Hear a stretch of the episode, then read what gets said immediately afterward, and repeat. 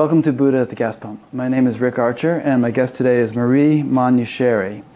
And I first discovered Marie when I was listening to one of Tammy Simon's interviews, her Insights at the Edge series, and I really liked what I heard, and so I wanted to interview Marie. I've listened to her audiobook, and together my wife and I came up with a whole list of questions because the topic happens to fascinate us, which is spirit guides, or guardian angels maybe, as they're sometimes called.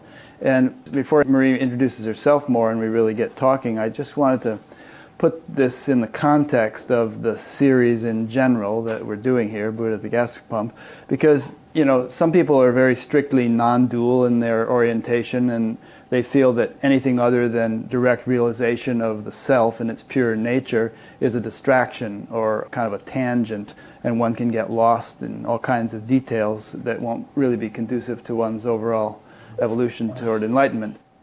Other people are totally into those sorts of details, and, you know, they may be very much into New Age things and channeling and guardian angels and Archangel Gabriel. And the two camps don't often see eye to eye. The non-dualists tend to be critical of that stuff, and I don't know how the New Agey types feel about the non-dual folks, but my attitude is that, sure, there's this non-dual basis of creation, pure universal consciousness, but there's a vast range of relative realities between that and the ordinary level of perception that most people operate in.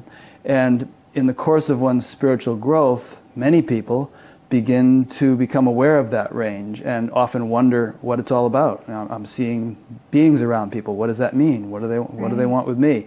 And so I think it's part of the package of really understanding the spirituality in general, and it's interesting to talk to somebody who is quite familiar with it, so that's why I invited Marie. So welcome, Marie. Thank you so much for having me on your program. Sure. I appreciate it. And happy holidays. Thank you. Introduce yourself. You were an oncology nurse living a fairly ordinary life, and then things began to change for you. Yeah, I would say my childhood wasn't very ordinary. My family's very holistic. My mother didn't even take us to regular physicians unless she had to for vaccinations or if we fractured an arm. I have 4 siblings, and we're all a year apart. So I was raised with a lot of awareness, if you will, about diet and nutrition. And my parents left the Catholic Church when I was 7. My mom got very angry at Catholicism and kind of became an atheist for about 8 months, I think it was. And then she started to study spirituality. So not only was the home full of holistic awareness, but a lot of books on spirituality. So I read things like Seth Speaks when I was 11 or 12, and The Life and Teachings of the Masters of the Far East. Oh, yeah, and I remember things that one. I love that series. Yeah. That's a great series, Spalding. But of course, like most people, I wanted to be normal. I didn't want to be like my family. And so when I was 20, I married an engineer, and we moved to a little part of the city that I called Pleasantville, the neighborhood. And I later went to nursing school, which I loved, which was so funny because my family's so holistic and organic. I really didn't think it was a good idea for me to study nursing, but my very first days in school of studying pre-nursing and then nursing, I loved every moment of it. Of course, very nice people decide to be nurses typically, so I was surrounded by really kind individuals, and I just happened to love science. So I became a nurse, and I actually started having some unusual experiences while I was a nurse. I was working in a hospital, and I started having tachycardia. What's that?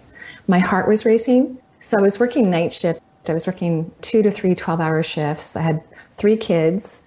I was working graveyard. And 2 or 3 in a row? I have 3 children. Oh, you mean night shifts? 2 or 3 shifts in a row? Yeah. I was working 2 to 3 12-hour night shifts. Sometimes it'd be in a row. It would just depend on how the schedule was. I see. And the tachycardia was often. And I finally approached one of the cardiologists at the hospital and said, you know, I'm not sure. My heart's racing all the time. So he actually thought my mitral valve was prolapsed. He was pretty sure I was quite seriously ill. But luckily, I wasn't. And he said that my biorhythms were off from working so many night shifts. So he said, I need to go to days. And the only opening that there was at the time was on the oncology floor, which was even further away from my roots and not at all what I thought that I would enjoy, you know, giving some of the strongest chemicals to human beings when I'm eating organic food at home. But to my delight, I absolutely loved it. There's something about experiencing people in transformation, you know, and lots of things can create a transformation for someone. It could be a health issue. It could be money problems. It could be relationship issues. Of course, it doesn't have to be something negative, but human beings tend to wait till something kicks them in the backside before they actually start to question things or move inward and start to really create a relationship with themselves. So I think I have a great love for transformative experiences. But it was during my time on the oncology floor that I began to see and hear energy, which I had had a few experiences in my life, but there was usually decades in between them. I would have an unusual experience, which I think is kind of normal for most people, to have a moment in life where you go, wow, what was that? But when I started working on the oncology floor, they were happening all the time, constantly. Like what kind of experiences? Well, one of the first ones was that my patient's organs began to talk to me. Mm-hmm. So I would be at the bedside nursing someone, and all of a sudden their liver would be having a conversation with me about the meds that we're giving them and why they actually got sick. What was the emotional reason behind their illness? It's funny, there's a street in Detroit called, they pronounce it Livernois, although it should be pronounced Livernois, you know. And the comedian Steve Allen once asked, what kind of noise does a liver make? Right. Well, actually, when a liver's not happy, it's angry. And when we look at acupuncture, acupuncturists believe that the liver is where we repress the most amount of anger. I have since learned that men typically repress anger in their chest and women in their reproductive organs. And then when we reach a certain boiling point to that, then it goes to the liver. So that would be one of the things that would happen. And another thing would be that I had started meditating, because a year after I was on the oncology floor, my tachycardia came back, and I had already had tons of workup, and I knew I wasn't sick, but I knew I was stressed. So I actually joined 3 meditation groups, because I tried to meditate on my own and I'm still not very good at it. So I joined these 3 groups, and in one of the groups, I actually visualized this beautiful blue ball spinning in my abdomen. It was as if a camera had come out of my forehead and dropped past my esophagus and past my aorta. And I was literally in my pelvic cavity, and I could see my ovaries and I could see my aorta. I could see blood, you know, flushing through my body. But I thought, well, I'm in a meditation. I've studied anatomy and physiology, so I'm just having a meditative moment. And when I opened up my eyes at the end of the meditation, I could still see this camera inside my abdominal area. And it lasted for about 4 or 5 months. I could be walking around the hospital floor and still have this interesting experience inside my body.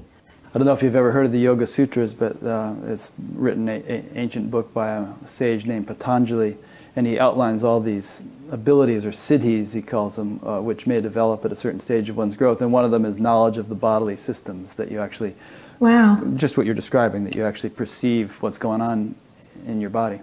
Wow. You know, I have not heard of that. No. Wow. Sounds amazing. And another thing that happened for months on end is I would see these beautiful golden pyramids about an inch in diameter spinning all around me. So they were really thick, maybe over 100 of them. And they would have a humming sound. And when I would go to bed at night, I would close my eyes and wonder, would the pyramids disappear when I wake up in the morning? And so before I would open my eyes in the morning, I could hear their hum, and then I would know the pyramids were there. And while all of this was happening, I didn't tell my husband. I told the meditation groups, and they thought it was very cool, and some people were wishing it was happening to them. But I felt, you know, there was a part of me wondering, did I have a brain tumor? Was it pushing on my pituitary gland? You know, was something happening to me? But at the same time, I was in so much joy. I was having such a wonderful time that I didn't care. I felt like I was having this self-discovery of my own being. I wasn't taking care of anyone else during those moments. I was really with myself. But ultimately, I decided to tell my supervisor at work. I was a charge nurse most days, and I was really concerned that I'd be watching the blue ball or the spinning pyramids, and someone would crash on our floor, and the charge nurse's job is to call the code team, make sure the crash cart gets there, all of those things. And I was really concerned that I would be distracted. So I truly thought that she would suspend me, because that's what I would have done, and order a psyche valve, which I was terrified of, because our resident psychologist's name was Dr. Sandman, and I was just really scared that I was going to be one flew over the cuckoo's nest kind of a situation. But luckily, to my delight and shock, she told me that she thought I was seeing energy and I needed to start laying my hands on our patients. And she mentioned things like healing touch and chakras, which I had never studied energy medicine. It took me about 3 days, but 3 days later, I picked the healthiest person on the floor, which of course now I think is hysterical. I had touched hundreds of patients with my stethoscope and with, my hands to put IVs in and to move tubing and all kinds of interesting things like that. But to really lay hands on someone with an intention of just being present with them is a very different experience. And so I picked the healthiest person on the floor. She actually wasn't even an oncology patient. She was an overflow from the surgical unit.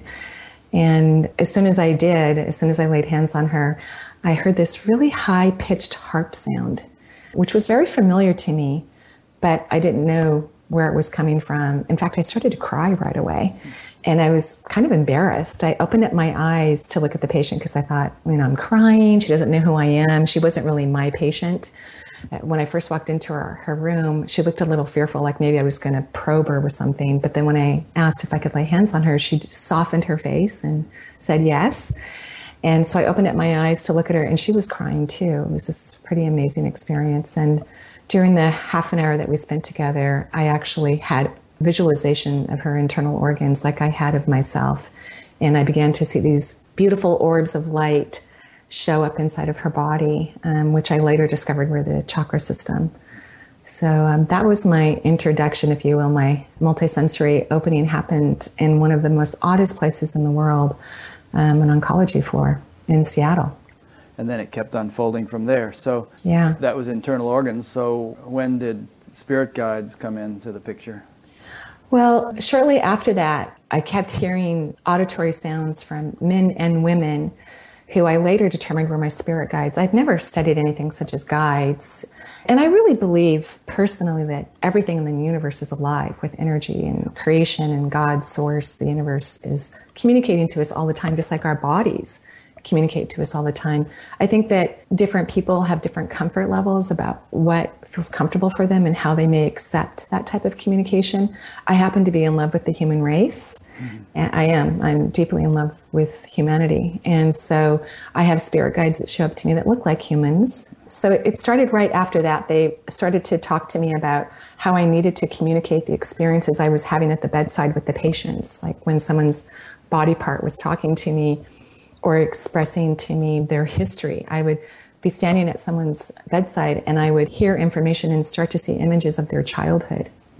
And so I would hear a voice that say, tell them. And I would be arguing with this voice saying, I'm not gonna tell them. I was already really uncomfortable. I would close the door very tightly, kind of worried that a physician was gonna walk in and wonder what I was doing when I didn't even know what I was doing.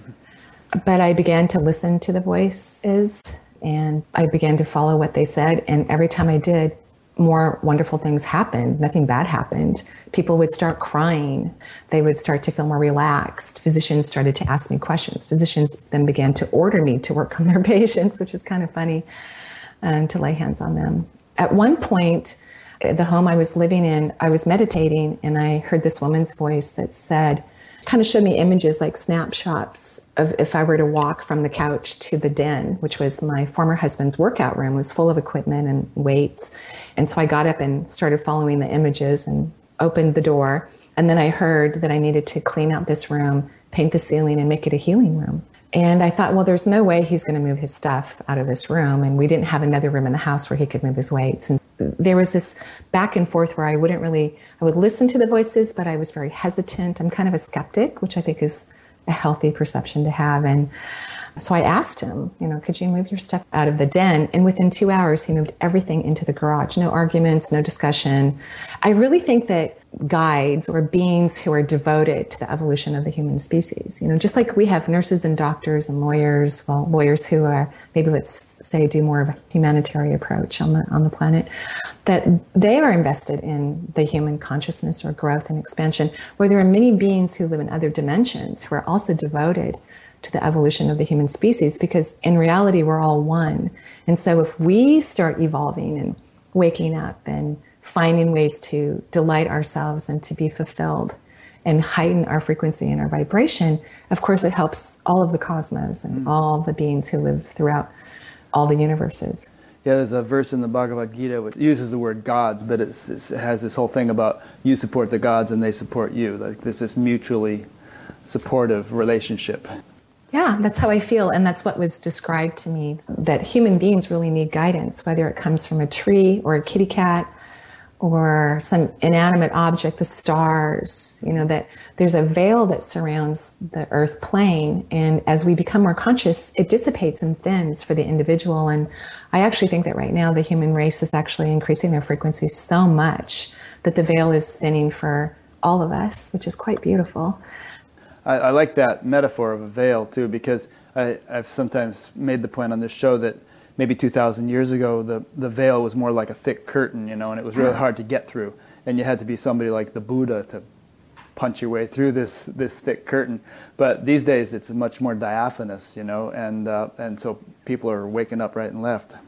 I think your analogy is absolutely 100% accurate. I also think the Earth was created to be the time-space reality that is unique from other time-space realities, where it's physical. There's a lot of contrast here, but for some reason, you know, I think over the last few years, the vibration has increased so much that yes, the veil is getting thinner and thinner and thinner, which is quite amazing for all of us because it's such a comfort when we can listen or understand the guidance, the awareness that is there for all of us. Mm-hmm. I think it's a great comfort.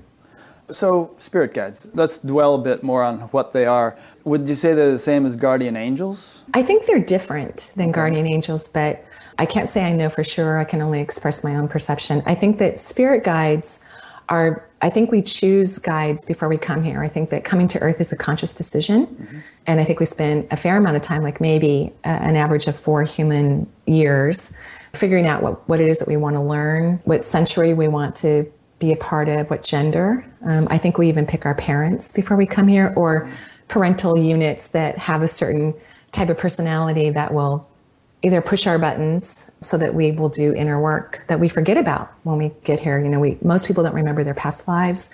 So we need to have something that reminds us of what it is we want to work on. So I think we even choose our spirit guides, and they're beings who we believe who are more evolved than we are. And they have had to, what I believe, to have experienced a lifetime on Earth. Because, you know, I believe we have free will, so we can evolve in any part of the universes that we choose to. You know, I believe in that. And so we pick these individuals, and they know everything about us. I believe they study our previous lifetimes, and they know a lot about who we are. And I also don't believe that they are part of, like, maybe our familiar line, because I think they have to be very, very neutral. Yeah, I was going to ask you that, because you watch shows on TV like the Long Island Medium, you know, Teresa Caputo, who's an amazing psychic. Amazing. But she's mostly dealing with relatives who passed over, and those relatives seem to have a fatherly or motherly concern for, you know, the person that's still on the earth, and they're helping them out and loving them and guiding them and all. But you're saying, you just said that probably those aren't spirit guides because of the familial connection. Yeah. I think that really, even when we're in that place where we feel most guided, when we can sense our guidance, whether we see it, hear it, or feel it, we are neutral. There's this neutralness that happens when we're in that high vibrational place where we can trust the guidance, and it's not a desperation like a family member would have. So yeah, I don't think our family is part of our guidance system, because they're too perhaps connected to their great-grandmother or, you know, something of that nature that could be limiting for us. So you said a minute ago that guardian angels and spirit guides would be 2 different things. How would you distinguish them? I think guardian angels are there, and not that spirit guides aren't there for what I'm about to say as well, but I think that guardian angels probably haven't had a time on Earth. I think they're a different species. At least this is what my perception tells me. And they're really here to help the human race, especially when they're in very, very difficult and challenging times. And they hold this high frequency of compassion, and they can help anyone at any time. There, it's almost like their ability to be in multiple places at any time is really expansive, and that could be true of spirit guides as well. But I think spirit guides are more like very evolved parents who don't have a lot of baggage, and guardian angels come when we have kind of desperate times. Yeah, you know? Kind of like avatars. You know what avatars are? You mean like from the movie? Well, no, it's a Sanskrit word which the movie got the word from, but it means like Lord Krishna or somebody was said to be an avatar. Right. It's like God takes a human form in desperate times in order to achieve a particular project or facilitate something that needs that divine intervention in order to take place. Yes. But anyway. I would agree. Yeah. Now, I get the impression from listening to you that, or in previous recordings that I've listened to also, that there seem to be a great many spirit guides. Like people may have a minimum of 3 around them and sometimes many more. So it would seem from that either there are a heck of a lot more spirit guides than there are people. It's like heavily populated in that dimension. Or the spirit guides are multitasking, that one guide might be assigned to 10 people or something. So how does that work? I haven't even thought about that, but that certainly would make sense. I believe that we each have a primary guide who doesn't leave our side. Mm-hmm. And I do believe our other guides can come and go. And I always have this image that, because we have free will, a human being, once a being has come into human form, they may have had an idea of what they wanted to experience and made some plans before they incarnated. But again, we have free will. Let's say a soul said, when I come off into spirit human form, when I kind of just associate in a way and start to have this different kind of educational experience and also joyful experience, hopefully. Maybe that part of that soul said, I'm not going to have any kids. And then, through the incarnation, they go, I really want to have children. And because we have free will, anything could change at any moment. So several spirit guides go to a place that I call like the round table and have this negotiation. Okay, we need some kids. What does this person need to learn from this child experience? What children would do well, or what souls would do well in this family group? And so I think there is that back and forth when we make different choices. I also think when people have an opening or awareness, they may attract new guides to them. That could be permanent, but certainly temporarily. I know when I opened up and I started to gain insights into the human anatomy from an energy medicine perspective, one time I had 27 guides, and when I would start to work on people and lay hands on them when I started a business, I would have that many in the room for about 2 years, and they told me they were teaching me information and more insight into what energy medicine meant and how I could help human beings from that perception. So it's almost like a system upgrade. If you make more progress than the original plan for your life, then you have to bring in reinforcements, or there's a changing of the guard, so to speak, where you're going to get new specialists coming in to help the new situation. Absolutely, because I had an opportunity when I was 15. I could have seen someone who was an energy worker. I was actually a patient of a chiropractor, and he had an energy worker in his practice. At that time, I didn't know anything about it. Just like when I was 37, when I started to open up, I had no idea what energy medicine was. And my mother offered for me to go see this woman, and I actually turned it down. Mm. So we have a lot of opportunities in this wonderful earth realm. And sometimes we don't always listen to the opportunities or pay attention.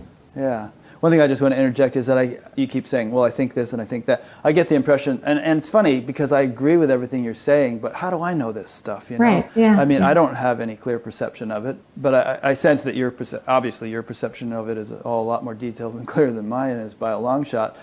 I kind of want to emphasize to the listener that my opinion is that you're speaking from your personal experience rather than just philosophical speculation or stuff you've read in books. You're getting a lot of intuitive knowledge about how all this works. Yeah, I'm highly intuitive. I've had a full-time practice for 15 years, helping people intuitively, not just health issues, but all kinds of issues. And I use it every day in my own life. But I don't believe that I have all the answers or that my answers are the only way. I believe we're unique and we're individuals, and how we perceive life is perfect. Yeah. And if my way is helpful, I think that's wonderful, but I don't think it's the only way. One thing that I found a little puzzling in Tammy Simon's interview with you is that you mentioned, I don't know whether it was her spirit guides or somebody else's you were referring to, but you said there were 74 of them there. Maybe it was Tammy's. If I were in a room and there were 74 actual human beings around, it would take me quite a while to count them. I'd have to check them off on a list. Okay, you get over there now so I don't count you twice. So how in the world did you know just like that there were 74 around Tammy? I'm highly intuitive. Uh-huh. So, I just look at someone and I know things about them. Yeah. And so I looked at her. I don't even remember the interview, actually. Mm-hmm. I have one of these interesting things that happens to me when I'm in an intuitive reading. When I'm done, I don't remember most of what happens. Even with my clients, I don't take an intake form because I don't want to know anything about them before I see them. Mm-hmm. And so when they come back to see me, which could take a year or whatnot before I see them again, I'm not going to remember anything about them until we start to have a conversation. But yeah, I looked at Tammy because I'm plugging into that moment. And I saw all these beings around here and I heard 74. So that's how I knew. You heard a number. Yeah, I heard a number. Yes. Okay, so you've been talking to me for half an hour. Is there anything you care to divulge about me that's suitable for public consumption? If you want me to, I'm happy to. If you want. You have a lot of spirit guides around you, mm-hmm. probably about 30 mm-hmm. or maybe a few more. And just remember, the physical realm is limiting to us. Like we have walls and doors. The other dimensions don't, so they don't have to, be all crowded around you around the computer. They can seep past the walls and doors. They're not limited by physical space. I will say that since we connected, I keep hearing things about your mother. I don't know what they are exactly. I just know that there's something deep about your relationship with your mother that is pretty intense. Yeah. So I know that. I was pretty close to my mother and she loved me very much. And she died maybe over 20 years ago, 25 years ago of ovarian cancer. But she had a bit of a rough life. My father was an alcoholic and he was very abusive, although he was wonderful in his own regard. I could sing his praises. But she ended up in and out of mental hospitals for most of my teen years and tried to commit suicide 3 times.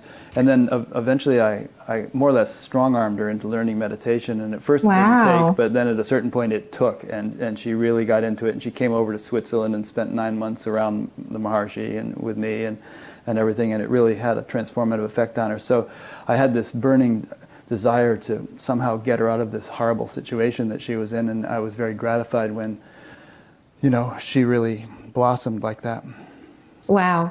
What a beautiful story. And I'm sure she'd be very proud of me what I'm doing now. It's like she was always one of my biggest fans. Of course, of course. Mothers are like that. I know, right? Well, okay. And I think mothers have a lot of compassion. So what happened, as soon as I saw you, I could feel one of your deepest wounds, because of all. And I didn't know the story behind it. If I had plugged in a little bit more, I could have, but out of respect, when I'm in a public place or things of that nature, I do my best not to get too involved with people's energy. Plus, I would never be able to order the right coffee although I don't drink coffee, the right tea when I was at Starbucks, or I would buy the wrong food if I was at Safeway or wherever, because I would be taking care of people. But yeah, I kept hearing the word mother. I'm also a medium, so I'm sure we'll be chatting her up shortly. She's a little shy, actually, which is kind of interesting. In a way, she was also a ham. She was really? She was goofy, funny person, and she could be a real cut up, sometimes. I think when there's a large audience, though, I think it makes her uncomfortable. Yeah, probably would have. Yeah, not just a few family members. It was her distraction. The humor was how she kept everybody not asking too many questions. But I think a large audience would make her uncomfortable. And that is something she's very proud of you about, that it doesn't stop you and all the potential things that could arise in an interview, that you actually are intrigued by it and curious. And she loves that. She thinks that you're in your calling, is what she says. Yeah. I'll tell you a funny story. One time I was lecturing up in Rochester, New York, and I had a big audience. It was like 500 people. And my mother was sitting in the front row. I was giving a lecture about TM, intro lecture.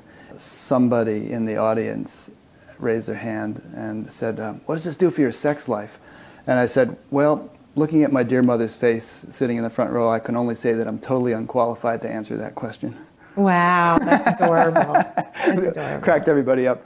Adorable. Yeah. Incidentally, so as we talk, I wouldn't consider it invasive if you pick up on anything about me. Obviously there may not be some things that are suitable for public consumption, but I'm an open book. So most people are totally unaware of their spirit guides. So is that an impediment at all to their spirit guide helping them? And how can the spirit guide help them if they're totally oblivious to their existence? What are the mechanics of that? No, I don't think that it is limiting. I think what's most limiting for human beings is their addiction to their thoughts and their overthinking and their overanalyzing and their overprocessing. I think that is their biggest stumbling block to living a fulfilled and wonderful life. I think that we think that our intellect is this highly evolved perception of us and has all the answers, when I think it's actually the opposite. I think that the ego resides in the brain and it's drenched in fear. And the more we analyze and process things, the more limited we are. I think literally by getting out of the brain and dropping into the body, you know, being present either at the solar plexus or the second chakra, which is my absolute favorite, then we can actually hear or sense guidance. And, you know, it doesn't have to be a determined spirit guide. I think that the knowingness that we have inside of us is quite profound and evolved. And I do think spirit guides do talk to us constantly. I'll tell this one story. It's associated to that healing room. And so all the equipment was removed. And now I found myself needing a massage table and all the trimmings. And of course, I'm a self-taught healer, and my teachers come from the non-physical realm, the majority of them. And so I'm trying to talk my frugal husband at the time into all this equipment. It was like $1,000. And this was like 1997. So it was kind of, we have 3 kids, and he's looking at me kind of oddly, like, why are you getting this stuff? I don't know. I just have to get it. And he doesn't even know yet of all the things that I'm seeing, hearing, and feeling.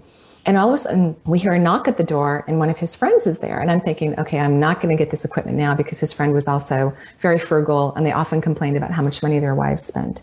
So he comes into the house and for some weird reason convinces my former husband into buying everything. And I wanted a stationary table, so it was a little bit more expensive than a portable one. So to my delight, he orders everything. And a few months later, after I'd been doing some work at home on clients, his friend was diagnosed with a brain tumor. And I worked on him for several months before he had his surgery. And then I was able to go into the critical care unit post-operatively because of my nursing background and work on him right after his surgery, you know, moments after he came out of the OR, and he had a complete recovery. Great. And I believe the surgeons did an amazing job. But I think energy medicine can be very helpful. I often think that all of our spirit guides were having conversations with each other. Even when I asked my former husband to move his stuff out of the den, I think his spirit guides were talking to him and saying, you know, just move it nicely into the garage. You're probably going to like the cool air because it's so hot when you're working out. And then his friend, when he came over, you know, I think his spirit guides were going, you may not know this, but you're going to get not a fun diagnosis pretty soon. And you might need some table time on this table. So I don't think we have to have this awareness of communicating with our spirit guides, but I do think we have to be present, and we have to feel where neutrality is. We often allow drama to guide our lives rather than that calm, present stillness that I think is what guidance is all about. That's nice. You just answered the next question I was going to ask, which is that it seems like there's this orchestration. Obviously, our lives are intertwined with everyone else's lives, and so spirit guides couldn't be exclusively focused on us. They have to have the broader picture, right? And and they must collaborate with one another somehow in order to orchestrate all the interactions and meetings and whatnot that work out our destiny. Yes, yeah, I think so. And you know, so that afternoon, both of those men were having fun talking about me buying this weird stuff that I didn't even know what I was going to do with it. And I think in feeling that flow and that comfort that they didn't know what it was going to lead to, neither did I. And I think that's what following what is in our highest good is all about. It's following the flow of life. And it doesn't make a lot of intellectual meaning at the time. It doesn't make any sense at all from the mind's perspective, but there's a felt experience that we have when we are in the flow of higher consciousness. We were talking earlier about how one might upgrade one's guides as if you make significant spiritual progress or something. So this is kind of a related question. Do really highly evolved souls, people, need spirit guides since they're kind of in tune with their own higher self or with the divine anyway? Or is it somehow one and the same that they would still have them? I've heard that it's best to allow guidance before you incarnate. Again, we have free will. We get to make all those decisions ourselves. I think that we do have different levels of consciousness here on the planet, clearly. But I also think that when we reach a certain point of consciousness, we don't necessarily reincarnate back to the earth realm. Right. Of course, we can look at beings like Buddha and Christ and others who obviously were extremely evolved when they came here. And so evolved beings do come here, but I don't think it's the common destination when you're really evolved. Yeah, well, to take Buddha and Christ as examples, would Buddha and Christ have had spirit guides? Someone of their stature, their caliber, who were really one with God? Or would it be unnecessary for them? I think the physical reality can be very challenging, especially when you're being hurt, physically harmed, you know, or when you're witnessing physical discomfort in the world. You know, I think it can be very challenging, no matter how evolved you are, when you're in the physical body. Your experience is very different. Even for people who are quite aware, it's hard sometimes to disconnect from all the chaos and the challenges that are happening on the earth plane. And so I think our guides can help us with that. But I'm sure it's an individual choice. You may not know this, but do you think that someone like Christ had spirit guides or some higher entities at his beck and call to such a profound degree as to enable him to have walked on water or manifested loaves and fishes or something like that? Why not? Yeah. I mean maybe that's the mechanics through which he was able to do such things. Right. Because I think the more aware we become too, because I believe everyone is multisensory. I believe everyone has natural gifts and talents.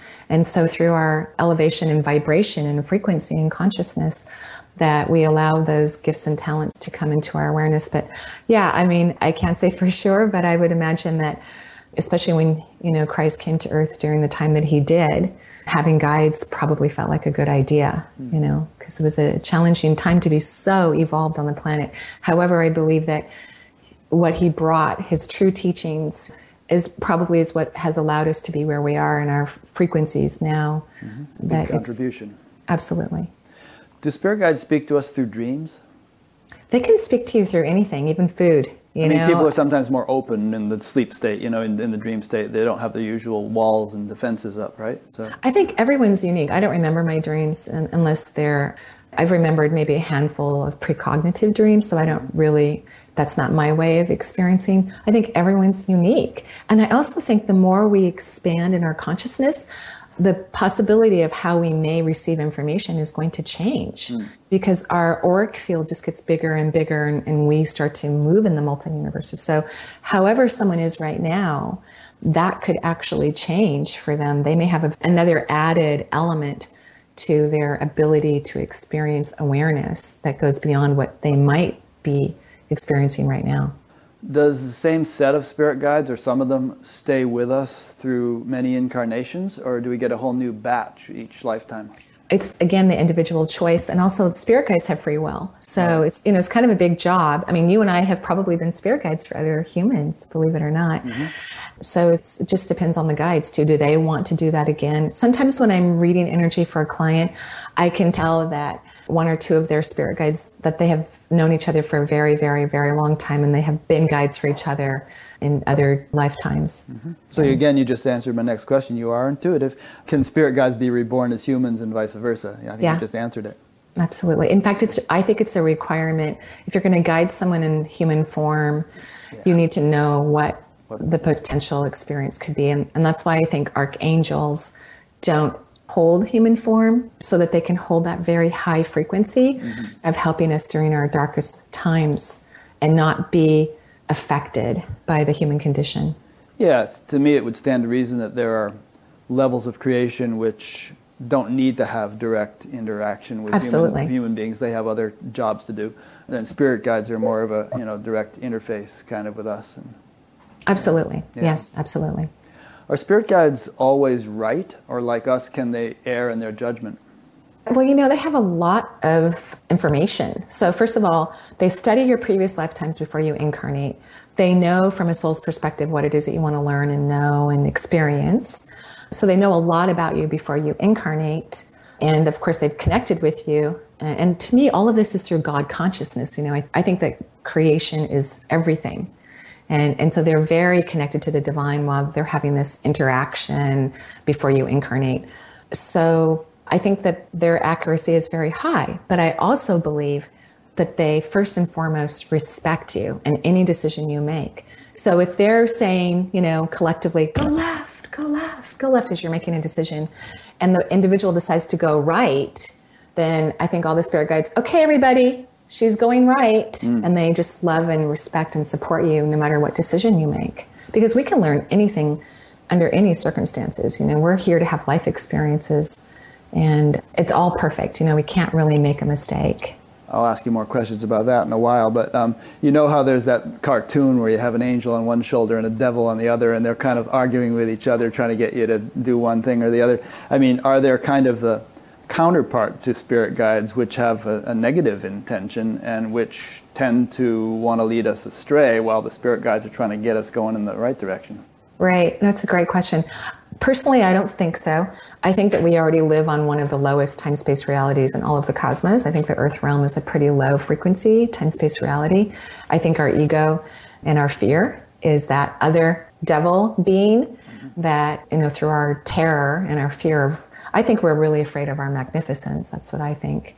And so that's the other voice that we might be listening to, but that if we can get into neutrality and be neutral. And whenever we're making a decision, if there's a neutral feeling to it, that's when I believe we're connected to guidance and what is in the highest good for all involved, not just our ego selves. Neutral meaning we're sort of in a state of equanimity and we're not longing or attached or repulsed or anything. We're in a more balanced state, you mean? Yeah, we're calm. You know, there's a calmness about it. Mm-hmm. Yeah. Some people, I know you never really had a teacher, right? So much, an earthly teacher. Maybe you've had some since.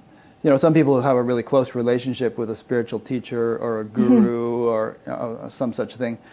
For them, would a spirit guide be so necessary since they have more of a kind of a divine human guidance? Or would they also need spirit guides? I think they also need spirit guides too, because spiritual teachers, although I haven't had the joy of having someone like that in my life. I've always wanted one, actually, but it just hasn't happened for me. You know, a lot of times they're speaking to the masses. It's true, and they can't give you a lot of personal attention. Right, and so your spirit guides are just there for you. I have a good friend who I'll talk about a little bit more later, who has a lot of subtle perception and sees this stuff all the time. And he went to see Amma when she came to Iowa a couple of years ago, and he said that she was just swarmed with all kinds of subtle beings that were around, and very happy to be in her presence, and also sort of, I guess, involved in the lives of the people there. Amazing. Yeah. If we kind of ignore our spirit guides, you know, consistently, do they tend to back off? And conversely, if we kind of listen to them and attune ourselves to their guidance, does that attunement grow and the guidance come through more clearly? In other words, can you kind of like dull it down or clarify it according to how you respond to the prompt that you receive? That's a great question. That yes, if let's say over and over again our guidance is saying one thing and we keep ignoring it and pushing it away, out of respect for us, they stop. Because we have free will. We have free will. And so they don't want to, you know, I've had clients who have said to me, you know, I keep asking this one question and I just don't hear an answer for it. And I'll say to them, I go, well, do you have an idea of what the answer should be? And they'll say, yes, of course. And I go, well, if you're not getting an answer from it, then probably the answer that's in your highest good is not what you think it is. And that's just a whole nother part of really listening to guidance, getting out of the way, because we are a part of a phenomenal universes actually. And so the potentiality is huge. So many things could potentially happen to us individually, collective, you know, within the entire cosmos, beyond anything that we could possibly imagine. And yet many times we're again stuck in the linear mind, so we can't even potentially perceive what could happen that would be in our best interest. Do animals have spirit guides? I think so. I think like when you move to spirit guides. Yeah. I know my cat Finn has had a lot of guidance to make sure that he gets through all of his 9 lives, because he's always in some sort of mischievous trouble. But he magically gets out of it. So I would imagine he has a lot of guidance for him. Yeah. Just as you said that, just the thought came to mind that, you know, and it relates to things you've been saying, but that we really do live in an intelligent universe. I mean, there's no particle of creation, large or small, which is not permeated with divine intelligence. So really everything is just this cosmic play, you know? And yeah, everything's alive. Yeah. You know, maybe we'll talk a little bit more about the kind of the hierarchical nature of creation and all that might be dwelling on different levels. Do you want to comment on that before I go on? No, you said it beautifully. Okay, no, you said it beautifully. So here's a question. So in the course of someone's spiritual evolution, does everyone eventually become aware of their spirit guides, or is that kind of a special ability, like musical ability, for instance? You know, I know people who are I consider highly enlightened or self-realized who don't have this kind of subtle perception. And I know people who have subtle perception who probably aren't that self-realized. And then there are people who have both. So is it an aptitude, which not everyone is going to have, and what determines whether or not we develop it? I think it's about what works for the person. Mm-hmm. You know, I think we're very unique. You know, we're all a part of God consciousness, and I think we're very unique, and maybe someone doesn't want to have this awareness of their spirit guides, or I really don't know. I think that whatever brings out the best in the individual is what they need to be focused on, and not compare or contrast one person's experience versus another person's experience. Mm-hmm. I think, too, if someone really wants an experience, I mean, not from a desperation, but from a true, I would really like that kind of experience, then I think that they can have that, especially if they heighten their frequency. So a lot about sensing outside of the physical realm is about vibration. You know, before we went live, you asked me if I've always been a positive person. Yeah, I said you seem like such a totally upbeat, positive person. Yeah. Right, and I am, you know, and I always have been. I think that allows me to sense beams and other energies that are outside of the human realm, because they vibrate at a more subtle frequency. Mm-hmm. And so a lot of what people experience has to do with their own vibration. And a lot of humans vibrate in conflict and challenge and difficulty, and it makes it harder to actually sense those subtle energies if your vibration is lower. Also, a lot of human beings tend to run their energy like this. So they may fall up and down. They may fall in and out of love all day long with things, you know, like one moment they're looking at their animal or a beloved human in their life and they feel, and then the next moment they're thinking about a bill and they drop their energy. And then in one moment, again, they might be thinking of the holidays if they like the holidays. And then they're looking at their credit card statement or the traffic or whatever. And so to sense subtle energies, it requires a subtle frequency. And sometimes people will have experiences like you perhaps maybe have had moments where you sensed your mother around you. A little bit, yeah. Yeah. Actually, my wife had one.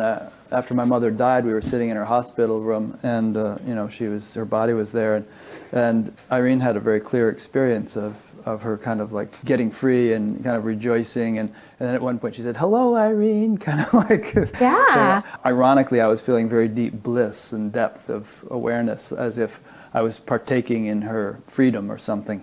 I mean, some people would be grief-stricken or something when their mother died. I felt a liberation because I think I was sharing in my mother's liberation, and she was good to go. I mean, she wanted to get out of that body.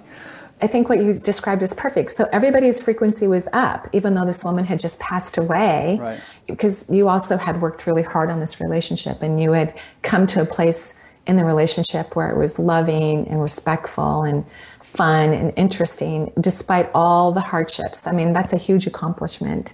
And so your vibration was elevated. You got to be with this woman, you know, during her passing. You got to celebrate her. You got to say goodbye. You probably also have some different perceptions about death on the other side. And she also was suffering at the time. Yeah. And so you knew that when she left her body, she would be liberated. So you and Irene were vibrating your frequencies in a higher place. You could feel your mother and her bliss, because most people do feel bliss when they leave their bodies. Mm-hmm. And Irene actually had a glimpse of her, which is not an uncommon thing. When people are at peace in someone's passing, that is a neutral energy, and they can start to expand their frequencies pretty rapidly. And so they can have a moment with that individual. Now, if people would do that throughout their lifetime, but most people get very sad when they think of their loved ones. They get depressed. That's the typical response, and that's why they don't have these interactions as often as they would like, or sometimes never. Most people on the other side are so looking forward to the Earth's realm expanding its frequency, because they can see us whenever they want to and hear us, and they know what's going on with our lives because our vibration is within their frequency. So they're looking forward to the time when more human beings expand their vibration so that they can have these moments with their loved ones and feel at peace and know that that person is wonderful. And how could they not be? They're on the other side. You know, it's a pretty dynamic place. It's funny, but I had the same experience with when my father died, but I didn't know he had died. I was having this incredible day, and I was feeling so blissful, and I was thinking, what is going on? I feel wonderful. And then, later in the afternoon, I discovered my father had died the night before. And so it was like somehow there was this karmic release or something, or again, I was partaking in his freedom. Right. And you have such a love for spirituality that people on the other side can sense that they can tell when individuals have a belief system outside of mainstream consciousness. And so your father, when he was flying by you, he could expand that energy with you, especially when he was embodying more particles than he typically was, especially when the body's dying. People's energy is very, very depleted because they're trying to they're waiting for enough organs to shut down or systems to collapse so that their energy system can vacate the physical His shell. Death was sudden. I'm not sure what happened. Either he was mugged, but the official explanation was that he fell down drunk and hit his head on the sidewalk, but it was sudden. Well, except for your father didn't take good care of himself, so his energy was actually very depleted by the time he died. Yeah. He was one of those people that he could have died many, many times before. His body was not healthy at all. So when he escaped, he was always trying to find a way to escape. Your dad was, by the way. It's like alcohol. He didn't. Yeah. Right? Then he felt so great. And he could say, oh my gosh, my son is vibrating on this frequency, or can. So let me go over here and expand my molecules with him. And oh my gosh, we're going to have a blissful moment, which is I think it's so freeing for humans when they have that type of an experience, with a loved one, especially not knowing that he had passed, but knowing that you connected vibrationally during that time. It's heaven. It's very freeing in heaven. It's really beautiful. I have a friend that I alluded to earlier, and when I first discovered that he was perceiving all these things, like he would see clusters of beings all around attending to people, and that was his everyday reality. I first found out about that. I got really curious. I started asking him all these questions, and where we were like in this elevator in the airport together, and I said, "Are there any here in the elevator?" And he just kind of smiled, and then afterwards when we got out, he said. He just said to me, he said, don't point us out to people. If they're meant to see us, they'll see us. So my question is, do guides really want us to see them? Or is it better that they do their work, behind the scenes? And, if we are eventually meant to see them, we will. But it's better to just let them do their thing. It's a really great question. I love your questions, by the way. I think that when the veil was really thick, it was thick because humans were not ready for expanded consciousness. And in fact, we had a lot of institutions filled with people who we thought were crazy. Now, someone like myself can have a job talking to people that nobody else can see. So it's a different reality. I think we are meant to be guided. I think we're meant to have an awareness of what's in our highest good, whether someone says that that's a spirit guide who's communicating to them, or a tree, or the cosmos. I do think that we're meant to have more than our human perception as we make decisions about life and move forward. I think of all the decisions I've made in my life since the moment I became aware that I could hear and see and feel energy are very different than the decisions I made prior. And again, there's no right or wrong. There's no mistake. We're all learning consciously. But my life is 100 times improved. I'm happier. I'm more fulfilled. I'll give you an example. So I believe that our emotions are connected to the second layer of the auric field. So we have this beautiful aura that surrounds us. And in truth, the auric field extends throughout infinity. So there's no end, right, to our energy system, just like the chakra system extends throughout infinity. But the second layer of the auric field is called the emotional response center. And it's the emotional response center for each individual. So the heart chakra is where we feel other people and other scenarios. But where we feel ourselves is from the second chakra because it connects to this layer of the energy system. Let me quickly ask you, have you continue.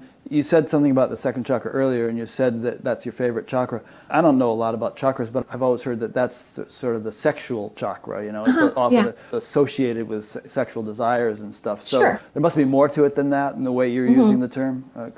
Please explain that as you go along. No, it's great. Actually, I love all the chakras, but I will often say that's my favorite. Never met a chakra you didn't like, right? Right, yes. Every time I talk about one, I go, oh my God, that was my favorite. But yes, you're right. The second chakra governs key things in the human world. So career, resources, intimate partnership, close personal friends, and creativity. I call it the juicy chakra.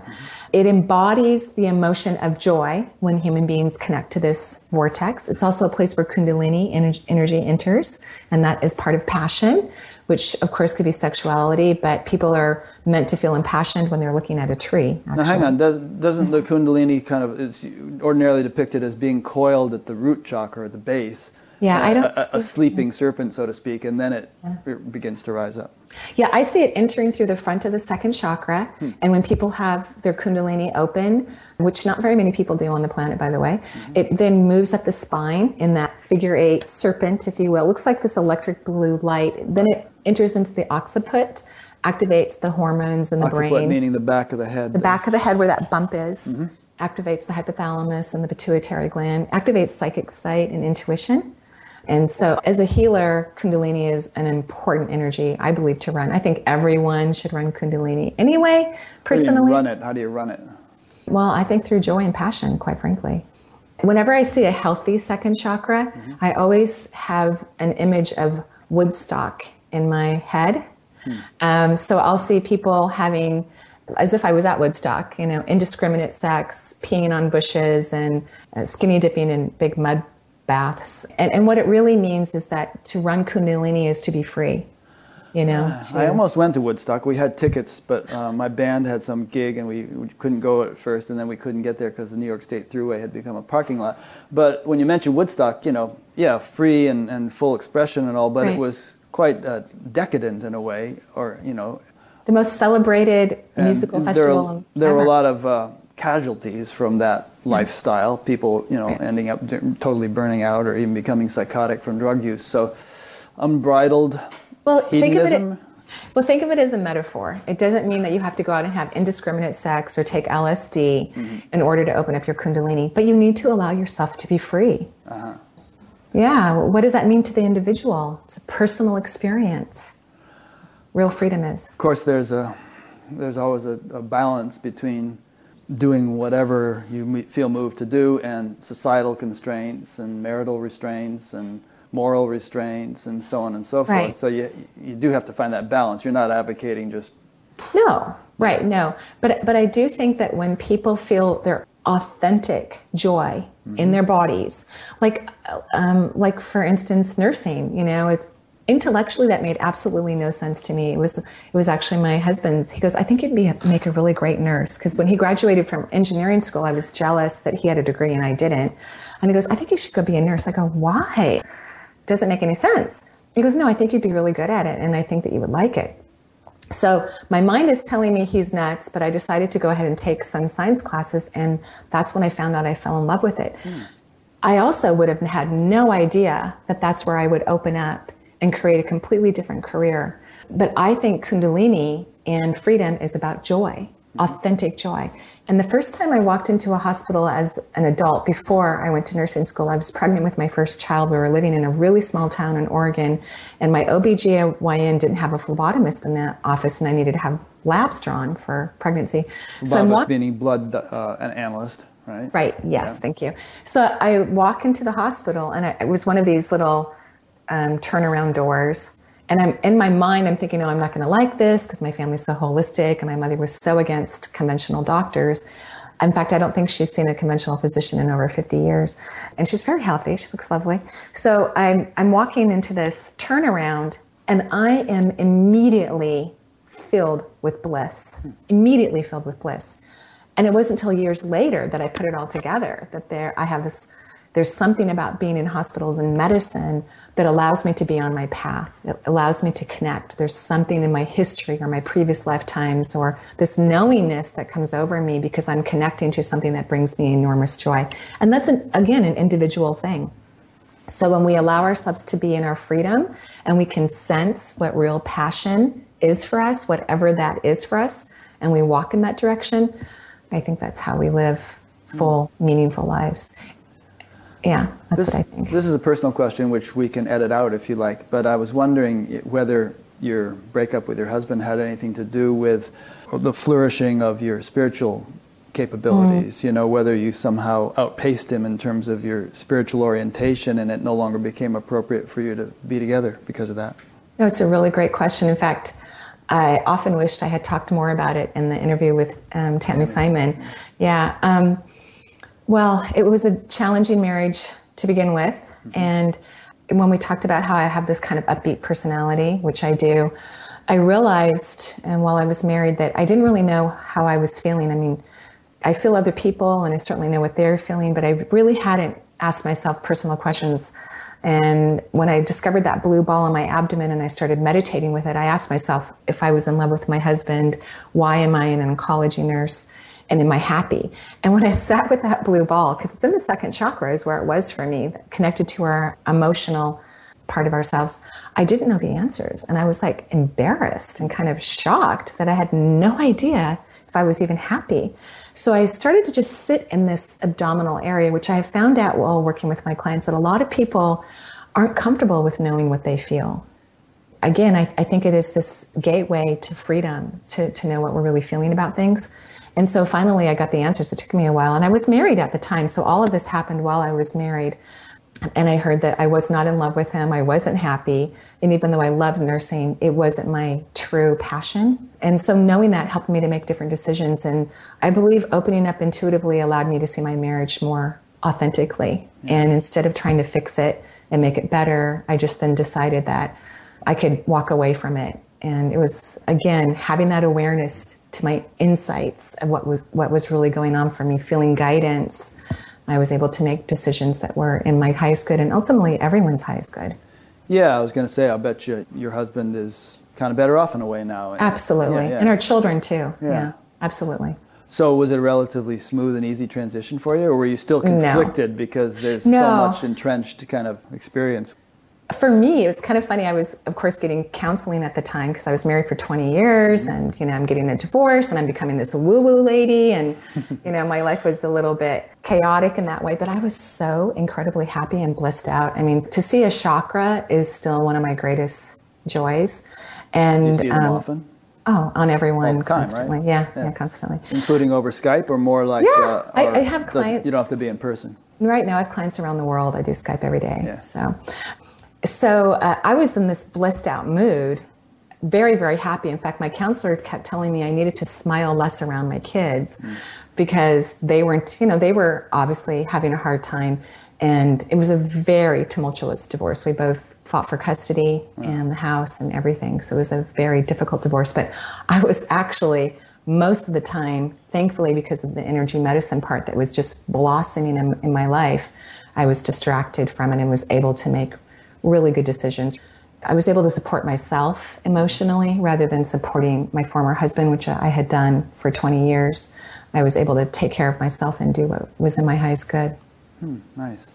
So we just took a bathroom break. You won't know that because we edited it out. But then Maria and I sat down, we started talking, and she brought up my mother, and she was saying some interesting things. So I thought, what the heck, we should record this stuff too. Yeah. So she said that she sees her standing right behind me wearing a nightgown, which is symbolic of having passed away in a healthcare facility of some kind. Right, yeah. She has a birthday cake actually in her hand. And so that would mean that someone's birthday, you know, either yours or your wife's perhaps, or I don't know if you guys have children, is within a 6-week time period. So like right about now or... My wife's birthday is February 8th. That's just about 6 weeks. Oh, okay, great. Yeah, so it's a fairly large cake, by the way. Yeah, so she has that. She must have felt some endearing feelings towards Irene. Is that true? Yeah, I'd say so. She died 25 years ago. Wouldn't she have been reincarnated by now? Well, most people wait about 100 Earth years before they incarnate. Oh. Although the Earth plane is really heating up. Uh-huh. I mean, obviously we're populated by nearly 7 billion human souls, or spirits. Even if she has incarnated, but I don't believe she has. Mm-hmm. She doesn't want to incarnate until you return, is what she says. In other words, until I'm reincarnating again. Right, until you go to the other side and sit down and say, hey, do you want to incarnate again together, or what do you want to do? Because we have free will, we don't have to. We can incarnate with whomever we want to. We tend to incarnate with family members. That's why everybody pushes our buttons so quickly, really fast, right? Yeah. But we have free will. Pardon? We have karma with these people. Family members. We do. Yeah. We have karma that's very similar. It may not even be with the same people, but our patterns are very, very similar. And so we're trying to heal whatever the karma is. Like, let's say someone wants to learn to be more empowered. And so we choose parental units, if you will, that will help us to be more empowered. So that's why we don't always incarnate with the same people, but the same themes are going to be there. Most people do incarnate with their family members over and over and over again. Why would a person incarnate with someone who is going to, like, say, sexually abuse them or beat them or be a really rotten parent? What would be the evolutionary purpose in that choice? A great opportunity to learn to be authentically empowered regardless of what happened to you or your perception or the Earth's realm's perception of how unempowered you are or how horrific your experiences are. Because true authentic power has nothing to do with anyone else or what happened to us. It has to do with our relationship with ourselves and what we believe, how we believe we are and who we are. I think that kind of question, comes to the mind of many people who have a hard time believing in God at all, for one thing, aside from all this other stuff that you're talking about, because, they can't reconcile that with Auschwitz, or with, right, with some of the terrible things, which we don't need to enumerate, which happen to people routinely. I mean, there are more slaves in the world now than there have been at any time. So, sexual or labor slaves, yeah, or other kinds, mm-hmm, of, little children are kidnapped from Nepal and forced into slavery in Bombay and stuff. So people wonder, well, how could there be a compassionate God, or how could the universe be in the interest of our evolution? It just seems like such a dark place, and it is a dark place. The Earth realm is one of the lowest time-space realities in all of the cosmos, and we consciously know that and choose to come here. I don't believe we have more slaves than we've ever had before. I think there were definitely more slaves. There's millions. There's like 23 million people in slavery right now. Right. There's this whole thing where Amma just met with the Pope and some other, mm-hmm, religious leaders to have this whole discussion about eradicating slavery or diminishing it. Well, how I kind of look at it is that we're actually kinder than we've ever been to each other. We're living closer than we ever have been, but we have less violence on the planet than we've had before. I mean, think of the Dark Ages, those 500 years. We were extremely violent with each other, extremely violent. So, you're getting burned at the stake for what you're doing. Absolutely, yeah. I mean, you lose a hand for stealing a piece of bread, right, to feed yourself. So, mm-hmm, I think our compassion has actually increased because our evolutionary process has increased.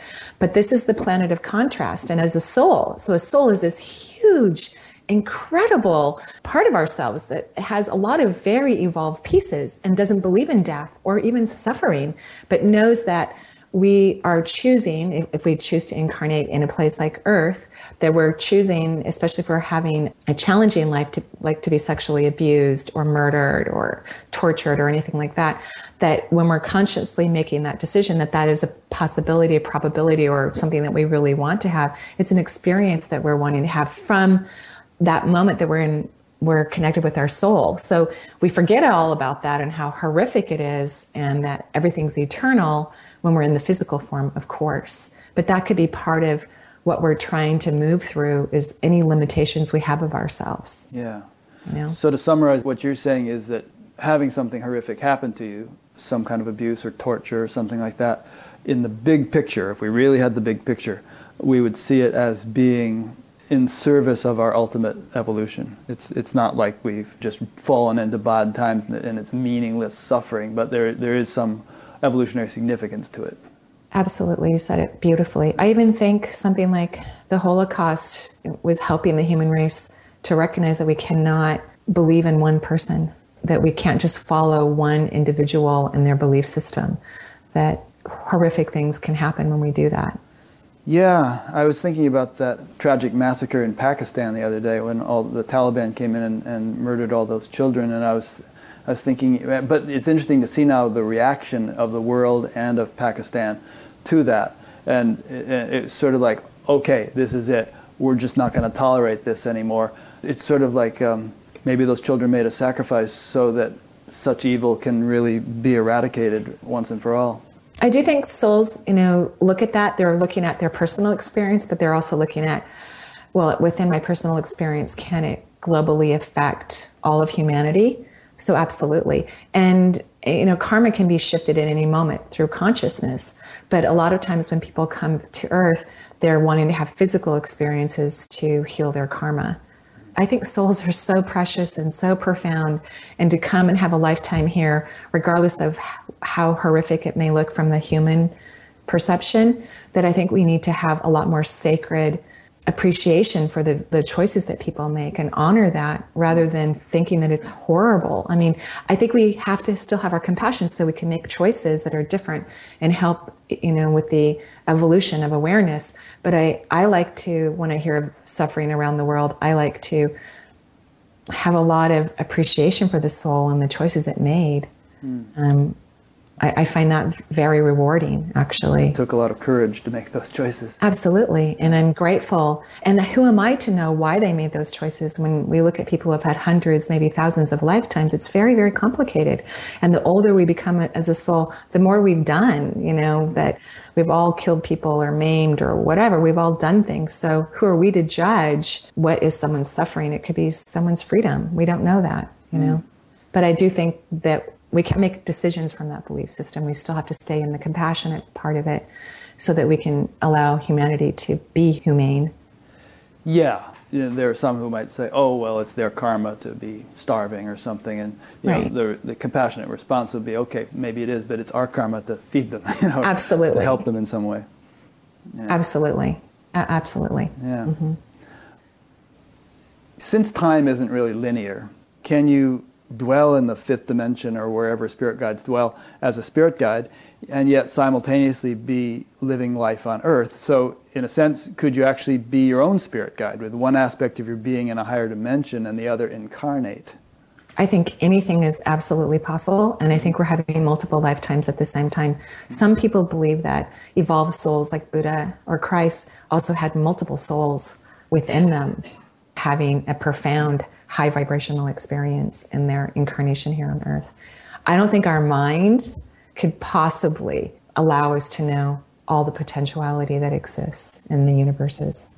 So I guess an addendum to that question would be, in a way, at some deep level, are spirit guides just aspects of our own being in the larger sense, and not some autonomous separate entities, but are they kind of like part and parcel of larger being that we actually are? Yes, I think that's highly possible. I think that one of my spirit guides, because I can see three of them, those are the ones I see all the time, I think she is my higher self, actually, and that's how I feel. So, and I love what you said. It makes profound sense. And we're all one. We're all connected. You know, even though we are individuals and we have uniqueness to us, we're also one. When we look at the auric field, the sixth layer of the aura has a phrase on it, as each one of the fields has a phrase or a wording on it. And the phrase is, we are all one. And then the seventh layer of the auric field, the belief is that that's where we get closest to God. It has the word individualization. So we're both, you know, we're individuals and we're all one. So yeah, I think your perception of it is perfect. I've heard it said that the earth is actually a very opportune place to achieve higher consciousness, to get enlightened, whereas there might be angelic realms which are really nice to live in, but you don't feel like going within there. You know, you're just so enraptured with the beauty of the world you live in that there's not that much incentive to seek out the ultimate and you know, discover that. I agree 100%. That's why we keep coming back here. The time here is actually very quick, even though we're living longer and longer, and it feels like a long time for some individuals.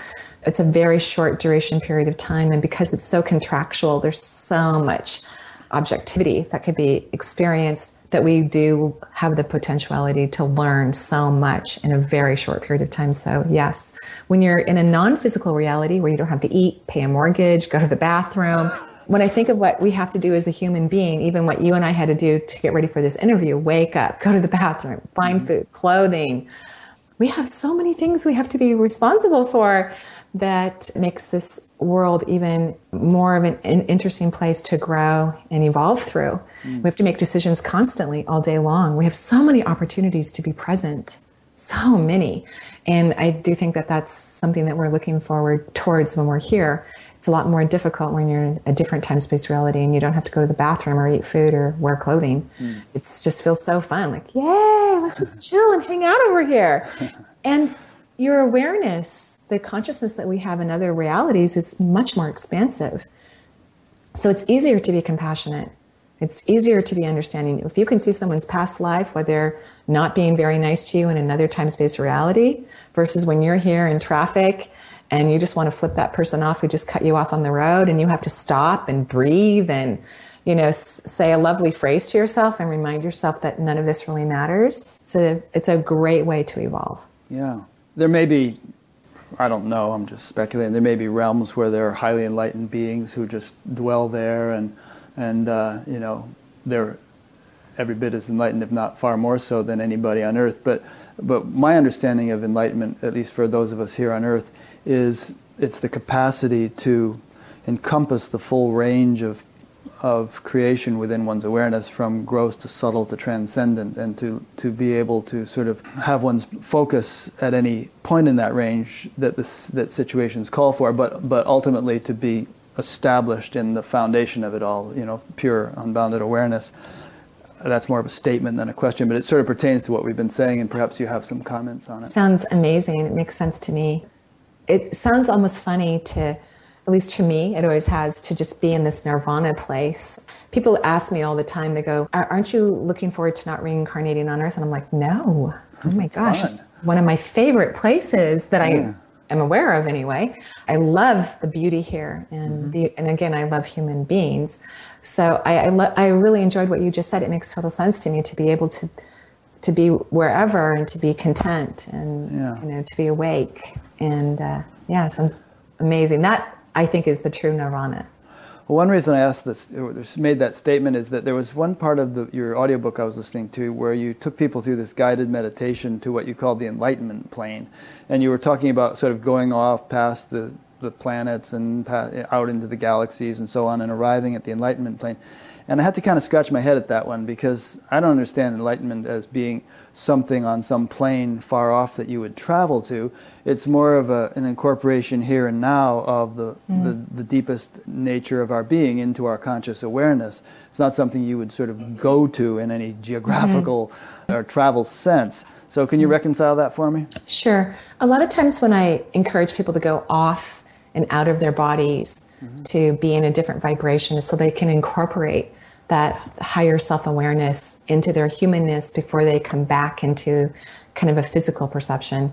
So a lot of people have a hard time doing that in their body. They get stuck in, I don't like my thighs, you know, all this stuff that's going on in their ever-growing, ever-thinking mind. And so by taking them out there and helping them realize that they are enlightened in this other field sort of perspective, and that everyone there loves them and adores them and cherishes them just exactly the way they are. And then they can bring that energy back into their body. So the whole thing about traveling out into the universe was sort of a metaphor just to get them out of their thighs and into kind of a more transcendent state. I want them to feel that energy, and a lot of people have a hard time feeling that energy when they're in their bodies. Yeah. You know, it's challenging for them. And so I hope that when they go out to that place, when they come back, they'll maintain that feeling that they had. It's almost like they give themselves permission once they're in that field. But I agree with what you're saying, that it's meant to be felt and experienced no matter where or who we are. Okay. It's said that that which is closest to truth lasts longest. And so I'm wondering if spirit guides, who are kind of at a deeper level of functioning, do they have longer lifespans than a human being? And kind of an attachment to that question, do they have a gender, or are they androgynous? Again, I think that's based on what the individual will accept. So because I love human beings, my spirit guides look very human to me. In fact, one of them, my primary guide, looks like Sean Connery. He's really handsome. Young Sean Connery. The James Bond guy. Well, maybe. The older one? He looks a little older, Okay, Dirty Rotten Scoundrels? Yeah, okay. And so let's say someone loves the animal kingdom, you know, and perhaps all their spirit guides to them look like beautiful wolves, or someone just loves energy and wants to see color and frequency and vibration. So I think it's up to the individual and what they are going to allow themselves to perceive, which is really how consciousness is about anyway. It's like, I think sometimes people have a hard time grasping new awarenesses because they're not allowing themselves to have the experience in a way that would be connected to who they are right now. They're looking for something that's outside of their current belief system or perception. And so if individuals would be comfortable with who they are right now, then they could allow themselves to have a multisensory experience. I've heard you mention that there are probably thousands of levels of creation. You know, there's this kind of vast range of dimensions. I think you used the word dimensions. I find that interesting. We kind of have talked about it, but I just kind of want to have you talk a bit about, you know, because some people think of the world as so material and concrete and almost dead, whereas in fact, as I understand it and intuit it, it's teeming with life, not only on microscopic levels, if you look at what's going on, you know, in the grain of dirt, but also on all these subtle levels. And it's like an ocean, you could think of it. There's, you know, the surface level of the waves, and maybe you see a few fish swimming around there, but then there's, you know, deep levels of the ocean, and there's fish at all those levels that live appropriately at each level. And so, you know, paint us a picture of the universe in terms of its vertical dimension, and all the sort of strata, and the, maybe you don't know specifically, but the idea that life thrives and flourishes on all those different levels. Yeah.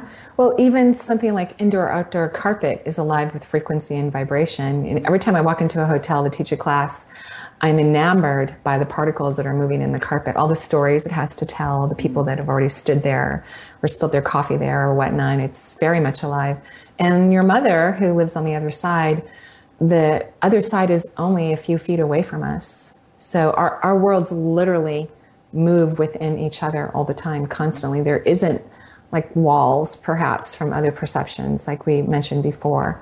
So it's kind of like The Matrix, the movie The Matrix, and when the hero in the movie starts to see all the beams of light moving and how all the construct dissipates, and he can see through the walls and the building, and everything kind of slows down for him, and he can even anticipate what another person is thinking or feeling or whatever their reaction might be. And I think that we're even capable, even though many people may not think this is true, that we're capable of having those experiences if we heighten our frequency, because it's all about vibration. Everything about life is about vibration. And what we're noticing on the earth realm now is that the vibration is speeding up very rapidly, which is funny because I host a radio show and I've interviewed a lot of people. And starting a couple years ago, a lot of authors had told me that they thought the frequency was increasing. And I'm like, no, I don't think so. I think that frequency is just staying the same. I really don't think it's increasing. And I would say towards the middle of this year, I started to feel the vibration increasing for humanity. So that means that mainstream consciousness is starting to vibrate very differently. And so we're noticing people who haven't put a lot of energy into inner work or spirituality, or even to spending time in nature, which is an excellent form of spiritual awareness. All of a sudden, they're beginning to change their awareness. Their frequency is shifting, which is then changing the whole frequency vibration of the human realm. So in part, to answer your question, we don't even know all the capabilities or all the ways that we can experience life, because we haven't reached a vibrational mass consciousness on this planet yet. But things are beginning to shift from, if you will, the bottom up. You know, and again, that's not a judgment. All frequencies and vibrations are viable and beautiful and extraordinary. But we're starting to notice that vibration is moving from the bottom, is starting to increase. What do you mean by that? Molecular structure. So everything's made out of subatomic particles, right? Even your liver is made out of particles. Sure.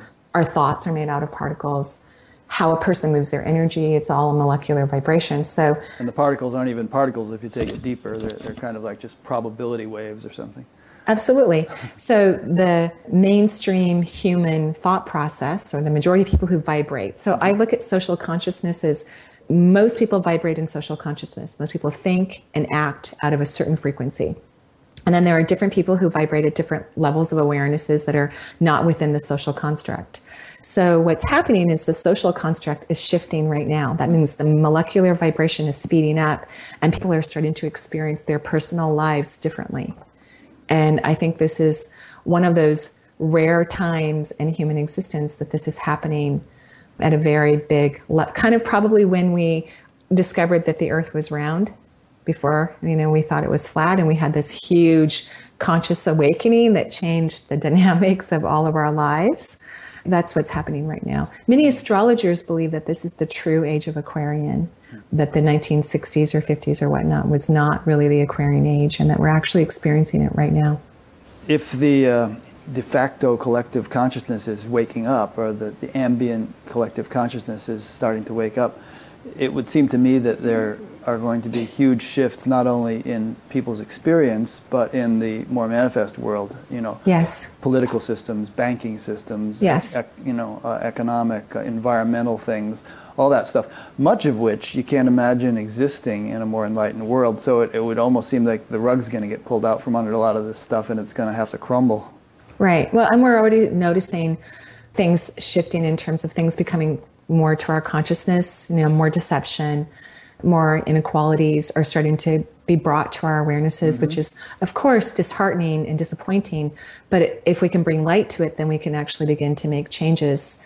And also, as the human population becomes so disappointed and unenchanted with the things that other people have done, that sends a clear message about what we expect and what we really want in life. And that creates a lot of change throughout media and in governments and whatnot. It's true. I mean, Oprah has this new movie out called Selma, and it's about the civil rights era, Martin Luther King, and black people getting the right to vote and all. We've come a long way since then, but it seems that even now, with the whole situation that happened this summer in Ferguson and similar situations that have been happening, there's this sort of insistence that things not continue the way they have been. There's a new wave of change, it seems. It's accelerating. I agree that these, what we may consider to be smaller incidents, are also not okay. This is still, based on old thinking and backward belief systems, and that this is not okay. It may not be in a big way that it used to be, but these instances are also not acceptable. That this is not how we're allowed to treat one another. Homework assignment is for listeners is to go and listen to Bob Dylan's song, The Times They Are a-Changin'. Oh, sounds many beautiful. Of the lyrics of which I can recite. But I don't know if I quite asked you this, but we've alluded to terrorists and so on in this talk. Those people probably have spirit guides, you will say. Of course, of course. Are those guides kind of being punished with a bum assignment? While the guides of saintly people have a coveted assignment? I wouldn't want to be a terrorist spirit guide. I would really be horrified by what the guy was doing and feel powerless to change it. Well, remember, spirit guides are more evolved than the person that they're guiding, typically. At least that's what I believe. And when you're... So. Yeah. Otherwise, they can't be guides. Right. And if you're evolved, you love everyone and everything. If we look at all of our teachers from out time, what their primary message has been is to love. Mm-hmm. That's their primary message. So a guide who's guiding a terrorist is madly in love with that being, mm-hmm. and helping them to shift and change and to maybe make some sort of conscious advancement, even if that doesn't mean that they're going to change for another 5, 6, 7, 8, 9, 10 lifetimes, because it's not a race. Evolution is not a race. If it takes someone 400,000 lifetimes to reach that equilibrium that you discussed earlier, it's okay. What else are we going to do? Okay, so imagine you're a spirit guide and you're assigned to be with some guy that's strapping explosives on himself. He's going to go blow himself up on a bus. What would you be doing? I would be sending love to him and all the people that he would be affecting. And that whatever is in their highest good, whatever could help them in that moment, I would be calling in every archangel on the in the cosmos, for sure, absolutely. Which I think is something that already happens, because remember, the universe is a lot more conscious than the Earth realm. So before events happen on our planet, beings are brought in immediately to, even before the event occurs, to take care of individuals as they leave their bodies, as they mourn the loss of the people they care for, as their body is maimed. And we've had a lot of people write about who have survived horrific events or had near-death experiences, and most of them talk about feeling embraced by love and comforted during those horrific times in their lives. My wife just passed me a note saying, shouldn't the guy be slapping him? Yeah, I don't think snap out of it, dude. Yeah, right. Well, and that's what we think from the human perspective. I'm definitely one of those people that when someone's not being very nice to their kid, I want to go give them a lecture. And recently, this would be a sign of me not being very evolved, by the way. Recently, I was in a restaurant And there was a family sitting next to my daughter and I, and they were, in my opinion, not being very kind to their 2-year-old. My daughter could see the steam coming out of my ears, right? Mm-hmm. And she goes, "Mom, take a deep breath. Yeah. This is not your child. Just relax. Be with me right now and let's have our lunch. And if you want to send love to the family, that's fine." But so what happens is I lowered my vibration in that moment significantly. I actually took an impression and felt the child is suffering, which also lowered my frequency. I also thought very unkind thoughts towards all the adults that were at the table. I was disappointed in them. I wanted to lecture them, as I said. I was criticizing them in my mind and judging them, which is not a sign of evolution or expanded consciousness. So I'm really grateful my daughter was there to get me out of that energy so that I could enjoy my lunch and send love to the table. Yeah. Because I don't know what that little boy wants to learn. He chose that parental unit. If all of that is true, which I believe it is, he chose that parental unit to learn something. Yeah. And sounds like your daughter's got your number. Yeah, I'm very blessed. But sure. On the other hand, there are situations in which we should intervene. There was right. a situation back in the 60s where this woman in the Bronx, I believe, named Kitty Genovese was stabbed over a period of 20 minutes in an apartment complex lobby or whatever. And, you know, people in all the apartments could hear it going on and nobody did anything because they didn't want to get involved. So obviously, you know, sometimes we need to just dive in and stop something from happening. Well, imagine if we're present. Like when I dropped in my second chakra when I was in that restaurant, I didn't hear get up when I got neutral mm-hmm. and I got in my own emotions. I didn't hear get up and go talk to those parents. I heard relax, take deep breaths. So whenever we're present, we get out of our fear, actually, because I was in fear when I was worried about this young kid. I was in frustration and fear and anger, which is not me connected to my higher self. So if we become present, then if we need to intervene, if it's in our highest good, if it's exactly what we need to do, then we will know. We will absolutely know. And then we also need to remember too, although in this instance, I'm not saying that this is true for this woman who had such a horrific moment in her life, many moments in her life, is that the only way you leave your body is through death, unless we're evolved like the people that Spalding writes about in The Life and Teachings of the Masters of the Far East, which I think is what we're all meant to do ultimately, is to walk out of our bodies, not to die of disease or be hit by a car or murdered by someone. But the only way we leave our bodies for most of us right now is through the body dying. This is a temporary time-space reality. So I believe that every form of death is a form of suicide. I think we have free will and we even choose when we want to go. I think that we go, hey, if I walk that street on Monday, there's going to be someone speeding through this is all unconscious, someone's going to be speeding through that light and I could be fatally hurt and I really want to go, I'm done, I learned that thing about my mom, I'm all good to go, I really want to go home, kind of done with the earth plane. And so that's an important part of our consciousness that we need to develop more, so that we recognize that souls are deciding when it's time for them to leave this planet, and we need to respect that as well. Yeah, there's a story, I think it was at the beginning of the Mahabharata, where, which is Indian epic, where there were these 6 or 7 celestial beings who, they had done something wrong, and so they had to be born as human beings. But one of them had done something more wrong than the others. He was the main culprit. They had to be born as human, but they kind of negotiated and said, we really don't want to be human beings. We don't want to live long lives. Get us out of there as quick as possible. So on the human side of things, there was this king and queen, and the queen agreed to marry the king only if the king never intervened with anything she did. You know, he didn't try to thwart. And so one by one, her children were born, and she threw them right into a river, which of course would be horrific in this day and age. We would right. condone that sort of thing.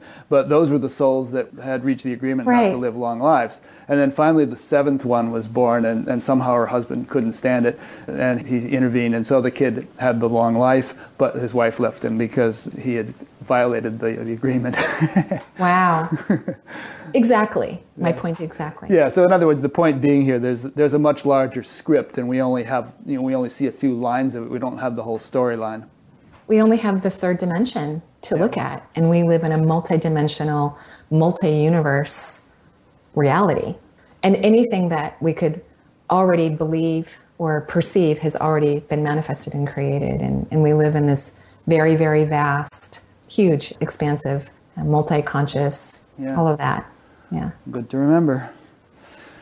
So Is there anything else? I think I've exhausted all my written questions and nothing else is coming to mind. Is there anything that you would like to say that I haven't thought to ask about?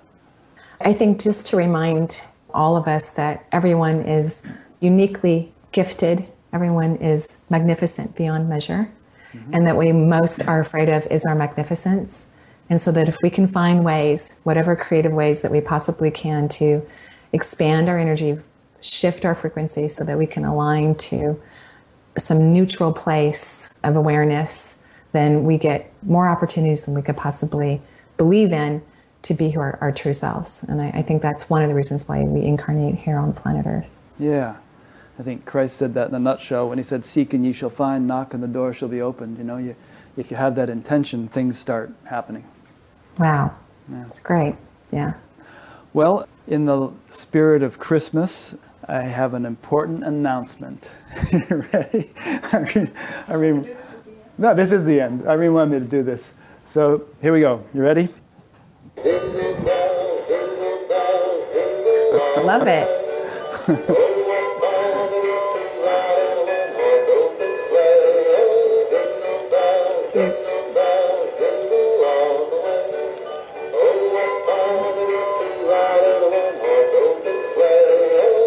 I think that was actually Bing Crosby's voice. That's lovely. Yeah, well, you said we got to free up our kundalinis and just do wild and crazy things. So that was my little Woodstock moment. Yay, there. Love it. I love it. See, it's so individual, right? Yeah. Okay, so let me make my typical, usual wrap-up points that I always make. So first of all, thanks, Marie. This has really been a great conversation. I've loved meeting you and talking to you and everything. It's been really fun. I think a lot of people will enjoy listening to it. Oh, thank you. It's been a pleasure. Thank you so much for inviting me. Great questions, by the way. Oh, thank you. Well, fabulous. Kind of, you got my creative juices flowing as I was listening to you, and all these things came up. And Irene composed half the questions, as I was saying.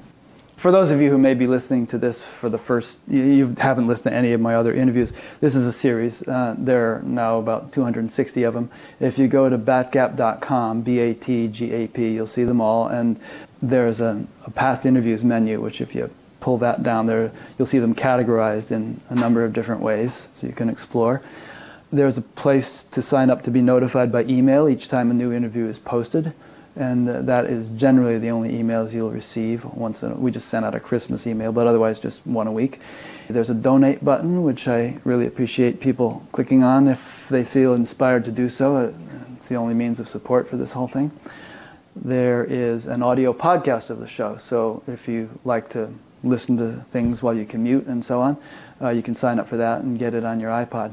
So that just about covers it. Thanks for listening or watching, and we'll see you next week. Next week's guest is Mary O'Malley, and the title of her book is something like "What is in the way is the way." Is the way, yeah. You know that? You know her? We live in the same city. I haven't actually met her, but we live in the same city, yeah. So in other words, the things which appear to be impediments to us are actually opportunities for our growth. Beautiful. Yeah, so we'll talk about that. All right, thanks, Marie. Thank you. Happy holidays. Oh, and one thing I forgot to say, of course, is that you'll have your own page on BatGap, and it will have links to your books and to your website and all that stuff. Wonderful. So people can find out more about you and what you do. Thank you so much. You're welcome. Merry Christmas. Merry Christmas to you. Talk to you later. Bye-bye. Bye.